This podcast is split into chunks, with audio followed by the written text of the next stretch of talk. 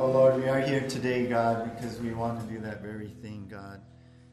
We want to build our life upon you, God, upon your love, upon the foundation, God, that never crumbles, that never falls, Lord.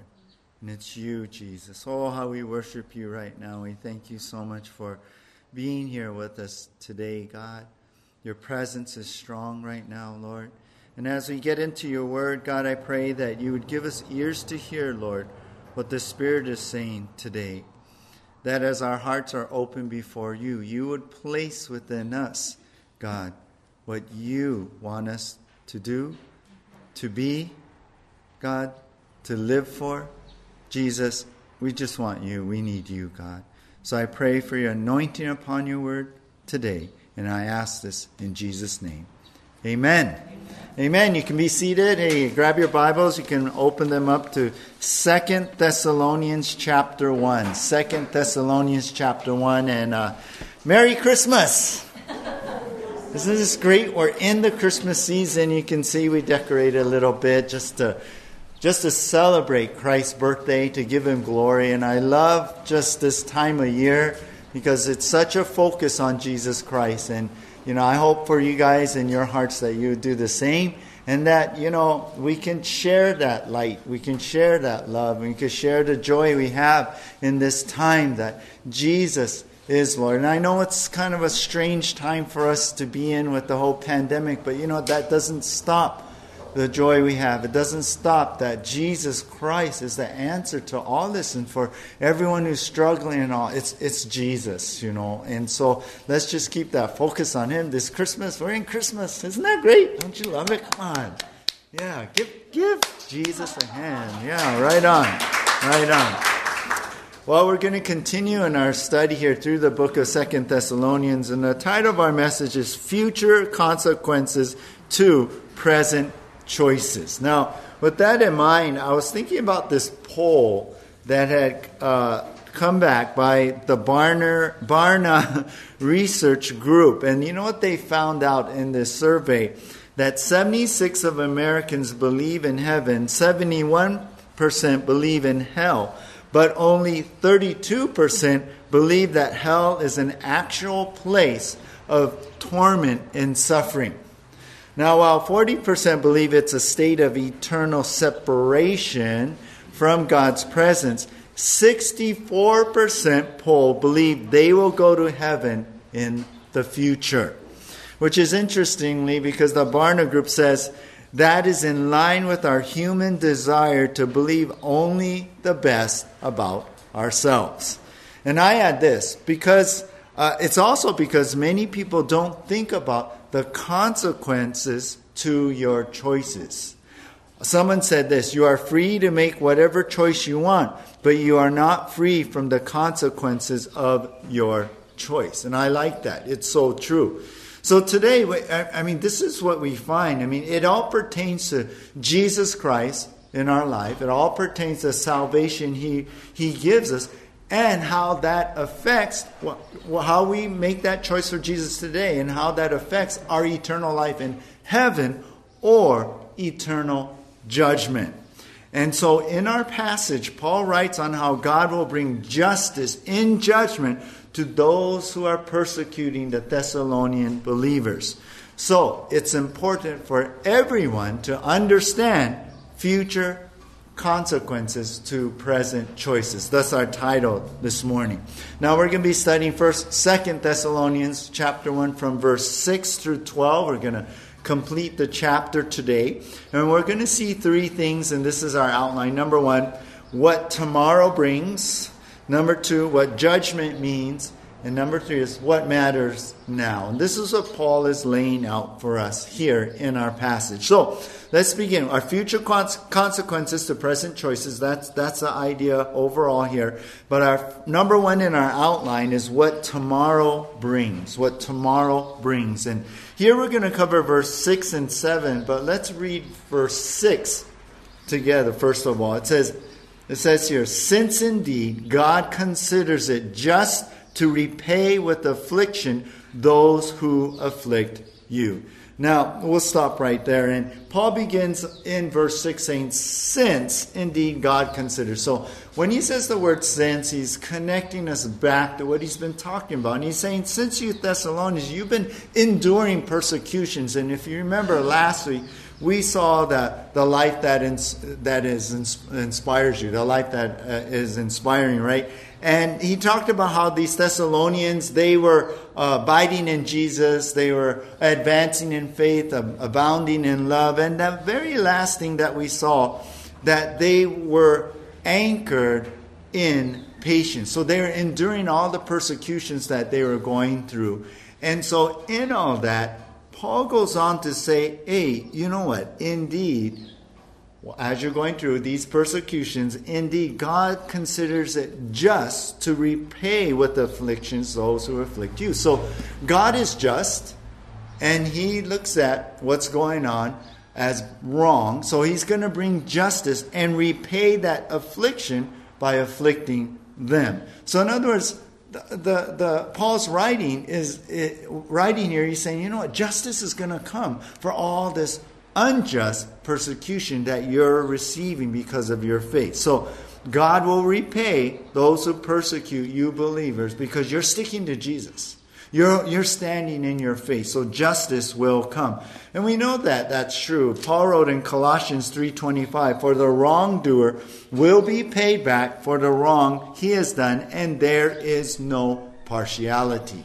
So right away here we see in verse 6 that Paul's saying, look, justice is going to come. God is just. He's a just God, and he's going to repay what you're going through right now. Then he goes on in verse 7, and he says, and to grant you relief to you who are afflicted, as well as to us, because they're being persecuted too, Paul and his team, when the Lord Jesus is revealed from heaven with his mighty angel. So he's saying here, well, relief from all this persecution is going to come when Jesus comes. Now, when he says here, he's saying, grant you relief. The word relief is like rest. It means rest. So rest from that persecution, affliction, that suffering. And it's when is that going to be? It's when the Lord Jesus is revealed from heaven. And when is Jesus going to be revealed in all his glory? What's going to be? And when he returns to this earth with the mighty angels. And so when Jesus returns at his second coming, and that talks about with the angels in Matthew 16:27, all glory in his angels, that's when justice will be ultimately served. Remember, Paul writes this letter because there's still confusion. Remember our theme there? There's still confusion about Christ's coming. And some people are saying, and they're teaching like, well, Christ already came. Well, Paul's starting to clear things up by saying, well, you know, he hasn't come. Because, you know, when he comes, the persecution's going to stop. When he comes, he's going to take care of everything and bring justice. Paul's making it clear right now that, hey, when Jesus comes, he's going to stop all this, serve justice to the persecutors, and you will know it. You're going to know that justice is being served here. So we understand this, right? At the end of the 7 years of tribulation, Jesus Christ returns. He defeats the Antichrist, right? And then at that time, he's going to gather the Jewish believers, the tribulation saints together. And then Jesus talked about how in Matthew 25, he's going to separate the sheep from the goats, right? From the true and the false at that time. And he's going to bring them all together into his kingdom. But those who have persecuted the believers and the tribulation saints there, he's going to serve them justice. And so this is what Paul is talking about. What tomorrow brings is justice, for God is just, so the day will come when the Lord repays persecutors for their wrongs. That's what Paul's putting out here. And he's trying to bring comfort to these Thessalonians going through these persecutions. So what tomorrow brings is justice. And that's going to happen because God is a just God. So the day will come when the Lord repays persecutors for their wrongs. We understand that. We understand how God does bring justice to injustice. When things aren't fair, he's going to bring things and right things. I mean, we see this in the Bible. God does repay. I mean, think about Pharaoh, remember when he drowned all the male babies, right? Because he didn't want the Jewish nation to grow. Well, later, what happened at the Red Sea? His whole army was drowned, right? When they tried to go through and get the Jews, and the sea covered them up. How about Haman? Remember Haman? Remember when he made gallows for Mordecai, right? And he hated the Jews. He didn't like Mordecai. He wanted to get him and get him hanged and everything. What happened in the end? Well, his whole evil plot to kill all the Jews, was exposed. And he ended up hanging on the very gallows that he made. Or think about Daniel, excuse me. When Daniel was thrown into the lion's den, right? Because the advisors to King Darius, they tried to trap him. They didn't like him. But in the end, they were thrown to the lions in the end. So we see God is just. And many times he repays the wrongs in the past. And so we can count on that. And that's what Paul is saying. We can count on God's justice to be served in the future. That's what tomorrow brings. God is just, and he's going to take care of all of this. So have you been today maybe treated unjustly? Maybe you're being persecuted for what you believe and standing in your faith. Just know this. It will not go unnoticed. God sees it all. And one day, and it could be soon, it could be within our lifetime, but ultimately in the end when Jesus returns, ultimately, he will bring justice to those who persecuted his children, his people. And that's the truth here. And Paul's trying to bring some comfort to the Thessalonians here. Maybe you come today and you feel like, well, maybe God has forgotten me and my affliction and all this injustice that's happening. But no, there is a set day when all of this will come together and God himself will serve that justice. And their day will come in that way. Just remember this. Just a little note here before I go on. It's not your job to avenge yourselves. Let that be for God to do in his way, his time, and his will. And that's what you trust the Lord in. Take a moment. Turn over to Romans to the left. Romans chapter 12. Romans chapter 12. This is exactly what the Apostle Paul is saying here. Romans chapter 12, verse 19. Romans 12, 19. Paul writes here, "Beloved, never avenge yourselves, but leave it to the wrath of God. For it is written, 'Vengeance is mine, I will repay,' says the Lord." How many times someone does something to us and we feel it's unfair, we feel it's not right. And what do? We take that into our own hands. We take that and try and get our own vengeance or we try and get them back or well, you do this to me, I'm going to do that to you. But Paul's saying, no, this is the Lord's job. We leave it to him. That's his job, not for us to do. And ultimately, God will take care of it all. Even if you don't see it right now, he is a just God, and he may do it within our lifetime or this time here on earth, but ultimately when Jesus Christ returns, he's going to bring that justice. You know what our job is? Look at what it says in the next verse here, Romans 12:20. "To the contrary, if your enemy is hungry, feed him. If he is thirsty, give him something to drink. For by doing so, you will heap burning coals on his head. Do not be overcome by evil, but overcome evil with good." That's our job. Our job is to give mercy. Our job is to give grace. Our job is to forgive. Our job is to give the love of Jesus. And if you think about it, and we're going to be seeing this in a moment, I wouldn't want to, even with my enemies, want to wish God's judgment on them, So it's more like, hey, I want you to know Jesus in that way. So that should be our heart, and that's our job. So we can live in that way and with that attitude because we know what tomorrow's going to bring. Justice will come. So future consequences to present choices. Number one, what tomorrow brings. Let's go to number two now. What judgment means. What judgment means. Now this is we're going to be covering verse 8 through 10 here. But let's take a look first at verse 8 and 9. So Paul goes on here, and he's really connecting it to verse 7, but he says, in flaming fire, inflicting vengeance on those who do not know God, on those who do not obey the gospel of our Lord Jesus. They will suffer the punishment of eternal destruction, away from the presence of the Lord and from the glory of his might. And stop right there. So Paul goes on, he's talking about when Jesus returns, he's going to be revealed. Everyone's going to see him for who he is. And he's coming at the end of the tribulation time. It says in verse 8, in flaming fire.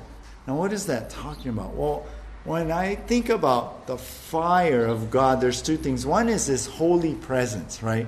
Remember the fire that came down in the tabernacle, you know, when Israel was in the wilderness, or the fire and the glory that came down when the temple was built, or the fire at night that led, you know, protected the Israelites. I think about his presence, and when we think about that, we think about his pure, holy presence here.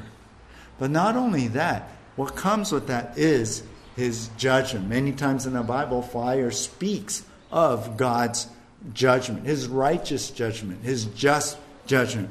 But connect that all together. What we see here is holiness. So Jesus is coming in all of his pure holiness. And there cannot be sin before him, right?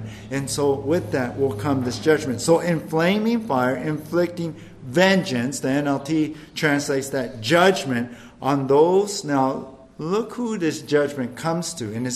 These people are described in two ways. Number one, who do not know God, and on those who do not obey the gospel of our Lord Jesus Christ. So this is really defining what an unbeliever is.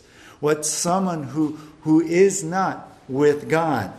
Someone who is not a Christian, I should say. We are believers as Christians in Christ, but unbelievers are those who, first of all, says who do not know God. The word know, it's a word that means experientially knowing, like in a relationship. So this is really talking about they don't have a relationship with God. That's the idea. People may know about God, but really not know God, like have this relationship. And then the second thing says on those who do not obey the gospel of our Lord Jesus Christ. So the definition of unbeliever is one person who is a person who they don't have a relationship with God, and it's because, you know why? Because they do not obey the gospel of our Lord Jesus Christ. In other words, they don't believe, they don't embrace, they don't come to God through Jesus Christ to know him through the work of Christ. That's the gospel, right? Come to Jesus through the work. Not your own works, but his work. Through faith, right? By grace. Faith in what he's done. And so these unbelievers, they don't have a relationship because they have not obeyed the gospel and come through the gospel. So those who reject Jesus and reject having this relationship with God, which, remember, he made us to have a relationship with him, they will suffer the consequences of judgment. And so what is that? Well, verse 9, it says they will suffer the punishment, and this is the judgment, of eternal destruction. What is that? This is the judgment of hell. All right? I said in church, this is the judgment of hell. Now, notice it says eternal destruction, right? It isn't just some punishment and you go on. No, it's eternal. It's ongoing. And then he writes in verse 9, away from the presence of the Lord and from the glory of his might. Think about what heaven is really about. What is heaven? Heaven's really about being in the presence of God. It's about spending eternity with God, the one we love. I mean, heaven is not heaven without God. So hell is really being away. The word away here means like exclude. It means to separate. It means to banish. Like Adam and Eve were banished from the garden. So these unbelievers, they will not be able to enter into the eternal life of heaven, but they go into the eternal destruction, which is hell. So they will suffer the consequences of judgment and eternal life in hell, not heaven. Now, you know, some say, hey, how can a God of love send people to hell? How can they be if God is God of love? And so it's hard to reconcile that. God is love, but then there's hell. God punished? Ah, no, you guys are crazy. You talk about this. And so they try and take hell out of that equation to make some logic in their mind. And they make it like, well, no, God won't do that. Or they say, oh, it'll just, no, when we pass, you know, without Jesus, you don't go near. You just kind of cease to be. And that's what the Jehovah's Witnesses believe. Well, let me say this. First of all, it is true God is love. It's true. That's one of his main attributes, right? God is love. But it's also true God is holy. And in that pure holiness, in that flaming fire, he is also righteous. He is also just, too. He has to judge sin because he's a just God. He's righteous. He's holy. He cannot just turn his head and, you know, just bury it, right? If any judge did that he would not be a righteous judge, right? He wouldn't be a just judge. He has to do that because he is holy. So God is love, but he is holy, and that means he is just and righteous also. And secondly, I think we have to put in our minds that God does not send anyone to hell. I mean, think about it. A person makes that choice.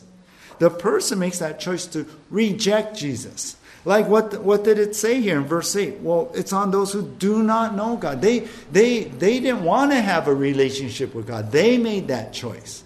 God made it available for us to have a relationship with God, but we're the ones who make the choice not to want that relationship. And secondly, verse 8 said they don't obey the gospel. God puts out this gospel, sent his son, made a way for us to be saved, for that sin issue to be taken care of on the cross, to be forgiven and made righteous so we can go to heaven.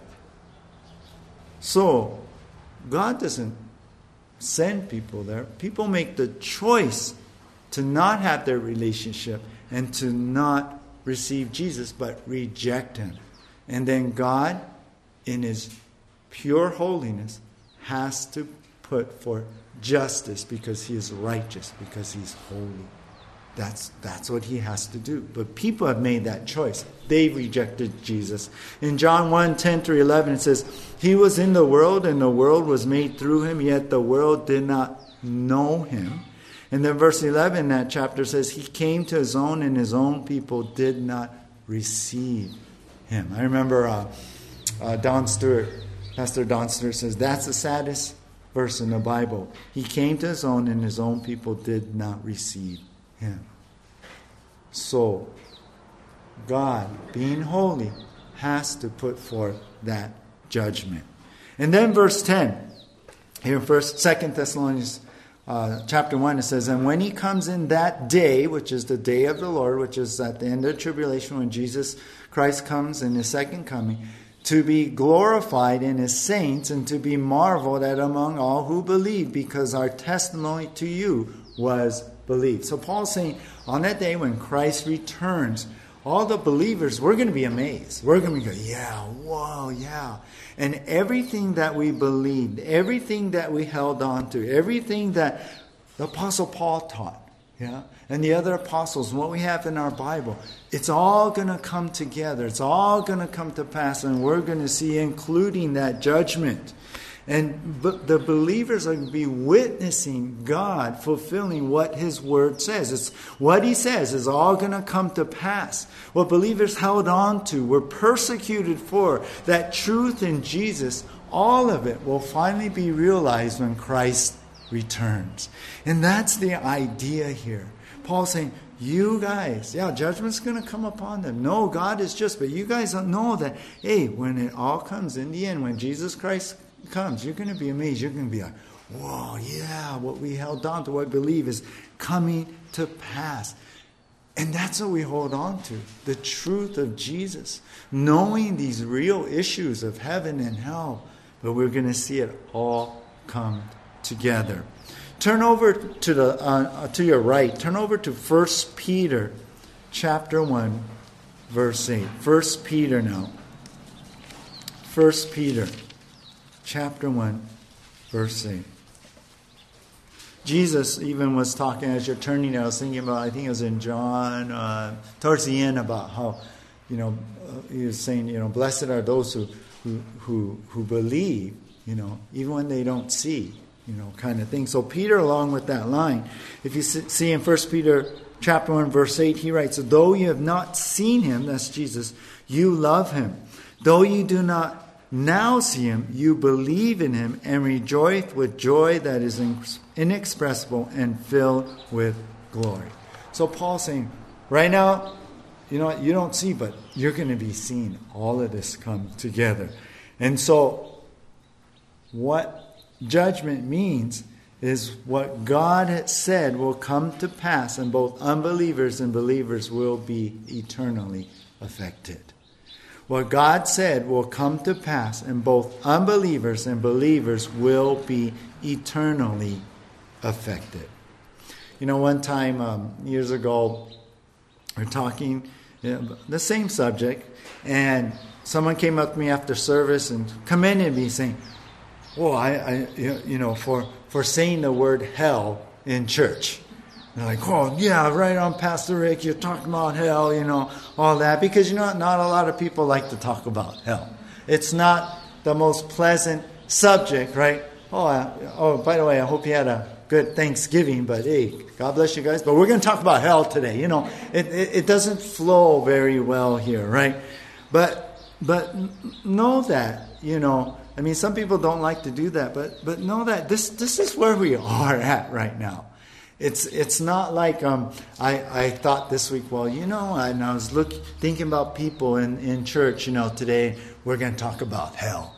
And when I talk about hell, I'm going to stare at them really hard, No, it's not that. It just happens to be what we're in as we go through this book verse by verse. So, don't think that, what's wrong with Pastor Rick? There's something happened this weekend. He's all angry. And no, it's not that at all. And even with the Lord, it's not that he wants to come down on us and all that. But it's the reality, right, of the future. It's the reality of things, of godliness and sin, of who God is. He's holy. Yes, he's loving, but he's holy too. And in the end, he has to judge sin. But when we come to passages like this, and this subject is brought up, it's really, to me, God reaching out to everybody and saying, look, this is the reality. I'm warning you. I love you. Take Jesus now. Yeah, go to him and in faith believe in what he's done on the cross, because God, he loves us. He loves you. He doesn't want you to spend eternity in hell. No, he does not want you to perish, right? 2 Peter 3:9. That's his desire. So understand that this is not intended, to be some hell and fire message, but it's just the reality of what is coming, and it's put in front of our faces because of what it says here. Jesus talked about hell. He talked about hell being a place of torment and suffering. So it's not like, it's you Christians, you guys talk about things. No, it's what the book says. It's what the Bible says. Yeah? And this is God's word. But please take this as God reaching out in love to you, wanting to warn you, and hopefully save you from what's coming in the future. So don't turn off your ears. Maybe you're connected online, you're watching this, and you hear, the word hell, click, let's go find someone else. Yeah? No, I'm just sharing what's in the word. So don't turn off your ears, don't turn off the stream just because you heard the word hell. But understand, God is wanting to save you, and Jesus died on the cross to save you from hell. And sometimes, right, things don't sound that loving. Sometimes it's hard to take some stuff, with this reality. But it really is a loving thing to do. I was reading this story about a Christian doctor who tried to share Jesus with a woman who denied the reality of that future judgment. So she would say, well, God loves me too much to condemn me, so I cannot see God making a place such as hell. Well, later on, this woman became sick with cancer, and this operation was necessary to save her life. So the same doctor who was trying to talk to her, and she had told him, I don't believe in hell. Well, the doctor told her this, trying to help her with this concept. The doctor said, I'm not so sure I really want to operate. I love you too much to cut into you and give you pain. It's not easy. I can't do this. Well, the woman replied, saying, what? If you really love me, you would do everything possible to save me. How can you allow this awful thing to remain in my body? So then the doctor explained to her and showed her that like cancer's to the body, so is sin to the world. And you must deal radically with it. So he was saying, just as a doctor cannot love health without dealing with the disease, so God cannot love righteousness without judging sin. In other words, there's hard things we got to hear and deal with, and that's what God is doing here. And every time you see all this stuff about the reality of heaven and hell, you know it. We have to hear it. We have to understand it because we have to deal with there's a future coming. There's a future coming for every single person. And the only way to have eternal life in heaven and not the eternal destruction, right, in hell, is Jesus Christ. That's the only way. That's what God has set in here. That's the only way to have that relationship with God. That's the only way for your sins to be taken care of. So hear this today. And I say this, it's not the most pleasant thing for me to talk about, oh, Merry Christmas, don't go to hell, kind of thing. But it's important because it's real. So if you've never given your life to Christ in the way where you get to know God and come close to Him, where your sins are really taken care of, where you understand that you cannot do anything to atone for your sins. It's Jesus who's done it all. And we put our faith and believe in Him in that way. That's how you have salvation and the future in heaven. So hear my heart here, you guys. Hear my heart. You guys are connected online.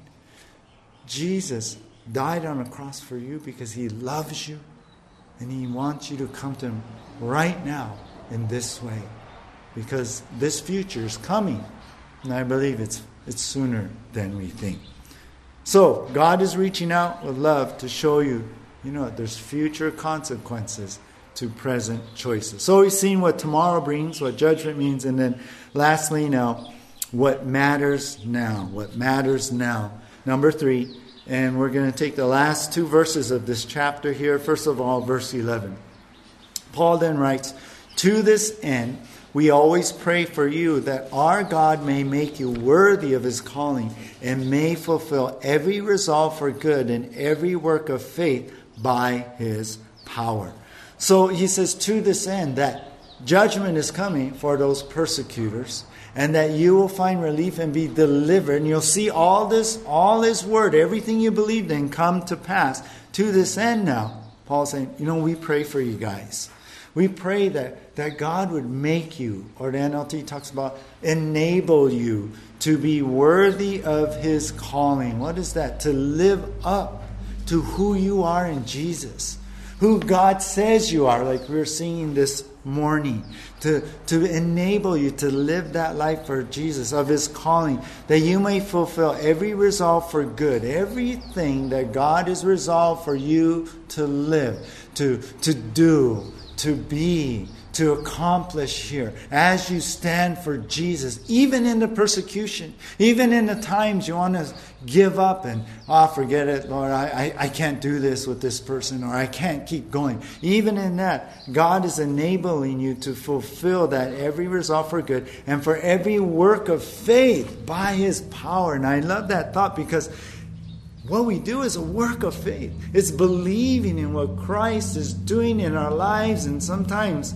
We have to have faith in God that He's going to work that out, that He's going to strengthen us, that He's going to get us through no matter how hard it is. And that's that work of faith in our lives and even in others in what they would see. So in all of this, with this day approaching, Paul's like, hey, be motivated. Keep going. Live up to who you really are in Jesus in light of what's coming in the future. Warren Wiersbe said, we must never neglect a present responsibility because of a future hope. On the contrary, the future hope must encourage us to be faithful today. We know what's coming. We understand that. We believe in that. And that's why we stand and take the hits and suffer the persecution. And I'm talking about not just the world, but the devil himself. And we're going to keep going because we know what's in it for him too. Right? We know that. And so that encourages us to be faithful today. Then in verse 12, he adds this. Paul says, so that the name of our Lord Jesus may be glorified in you, and you in him, according to the grace of our God and our Lord Jesus Christ. And of course, we're not perfect, and the grace is there. Praise God for that. But I love, Paul says, you know what? And we're here so that the name of Jesus would be glorified in us. Yeah? And in him also. That God would be glorified in the end because we hold on. We stand. We keep going. Even times of attack from Satan, attack from his demons, even from the persecution of the world and people around us. In the end, we do this so God would be glorified. I like what Jesus said in Matthew 5:16. He said, in the same way, let your light shine before others so that they may see your good works and give glory to your Father who is in heaven. So Paul's like, let today, right now, this is what matters right now. Live your life in a way that God is glorified by how your faith is translated into action. Live your life in a way that God is glorified by how your faith is translated into action. The injustices, they'll be taken care of. No worries about that. Don't let your flesh be caught up in that. But you know what? You be who you are in Christ. And let the name of Jesus be glorified in how you live, your attitude, how you carry yourselves, how you approach things. Let the name of Jesus, that's what matters, be glorified, and you live out who you are in Christ. You know, I was thinking about how years ago my oldest son was a small boy. And, I went up to check on the boys, you know, and my oldest son was still awake. You know, I went into the room, and he was still awake. And I'm like, hey, you got to go to sleep. And you know what he told me? I'll never forget. He said, I want to go to sleep, but my mind won't stop thinking. You know, I thought, oh, yeah, okay, I understand. It's like me sometimes. But I was thinking about that because I think we can live like that. We keep thinking but not doing what we should be doing. We keep, oh, yeah, sounds good, Pastor. Yeah, you know, I like what you said last week. Yeah, even today, yeah. But we don't do. But understand, you guys, we have consequences too as believers. Understand, this world will end. And the Bible says, what the Bible says will come to pass. We need to be aware of that reality too. And sometimes I was thinking about that, you know, my emotions and feelings and things happen. It can overwhelm me and it takes control, you know, of me. And I think about it this way. It's like, oh, you know, you start, you know, your feelings and what you're upset about or hurt about starts taking control. And I feel like they coordinate with that anger and that hurt. And they start, yeah, you know. And you know what that does? It leads me to make choices that aren't good.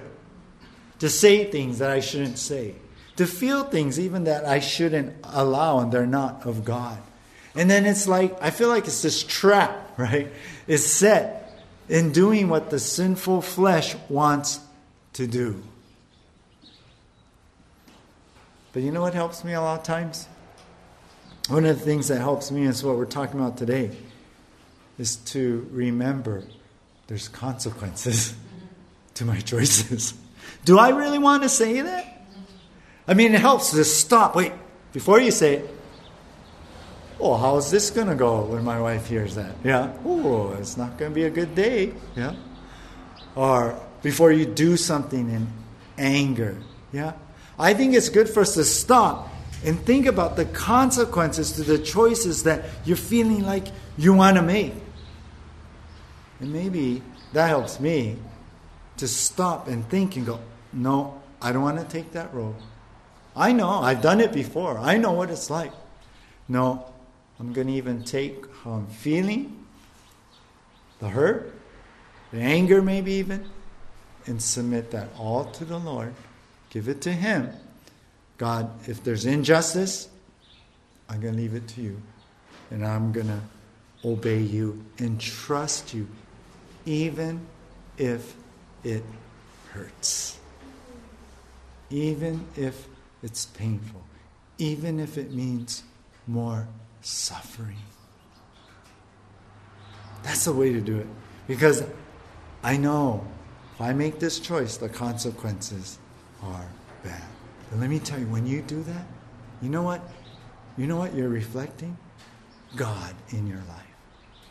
You're showing that there's something different about you. It's Jesus. And you're glorifying the name of Jesus. And that you're showing that you are a child of God. And that's what reflects out.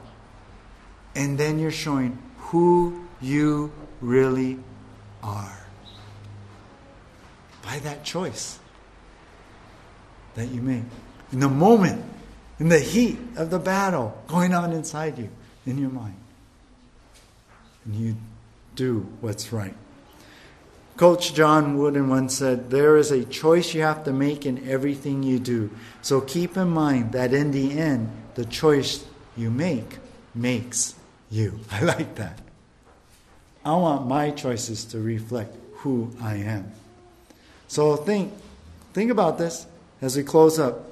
Life is a series of decisions. Every day, right? Every day, your life is made up of these choices and decisions that you make. There's hundreds of them every day, right? So how are you going to make that choice? I think the most important decision in all of our decisions is, will my life be based on Jesus, on the Word of God, on who I am in Christ? I'll close with this story. I don't know if you guys heard of Luciano Pavarotti. He's a famous tenor, opera singer. And he was talking about how his father had urged him to work very hard, develop his voice. When he was growing up, he trained with a teacher there in Italy. And then he went on to college, and he got a degree in music education. Well, when he graduated, he came to a crossroad in his life. And he asked his father if he should be a teacher or if he should be a singer. Luciano, the father replied, if you try to sit on two chairs, you will fall between them. I like that. For in life, you must only choose one chair. And we know he chose to sing and became very famous because of that. Well, I think that's the question today. You must choose Jesus or not. That's what it comes down to. There's no in between. So make your choice, keeping in mind that there's future consequences to those present choices. Let's pray. Lord, thank you. Your word is so rich, God, and even if there's things maybe a little uncomfortable, God, or maybe things that maybe we've rejected but now see clearly that, Lord, there is consequences in the future. There is an eternal destruction is written right here. And it's real and it's true. But God, we also see the reality that you love us and you made provision so we would not end up there. But that our future can be a future of hope, knowing that there is a heaven, an eternal life, and not just to go to heaven, but to be with you forever. Because, Lord, this is what it's about. a relationship with you, to know you, to love you, to be close to you, to be deeply connected to you. And God, I thank you for that. And so, Lord, I pray for us today that with all of this in mind, it would energize us, God, to live for you, Jesus, knowing that your word is true. And the reality of things, God, is that you will come one day and you will bring justice, Lord. But we want to be on the right side of the line, Lord. But even more than that, we want to live for you today, that your name will be glorified, God. We know it's real. We know it's the reality of things, God. So wake us up today, Lord. Sometimes we get too connected and lost into the world, and we forget about the reality of what's really true, what really matters, and that's you, Jesus, and the life we live for you. So thank you, God, for your word. May we live it out by your strength in your way. In Jesus' name, amen. Let's all stand.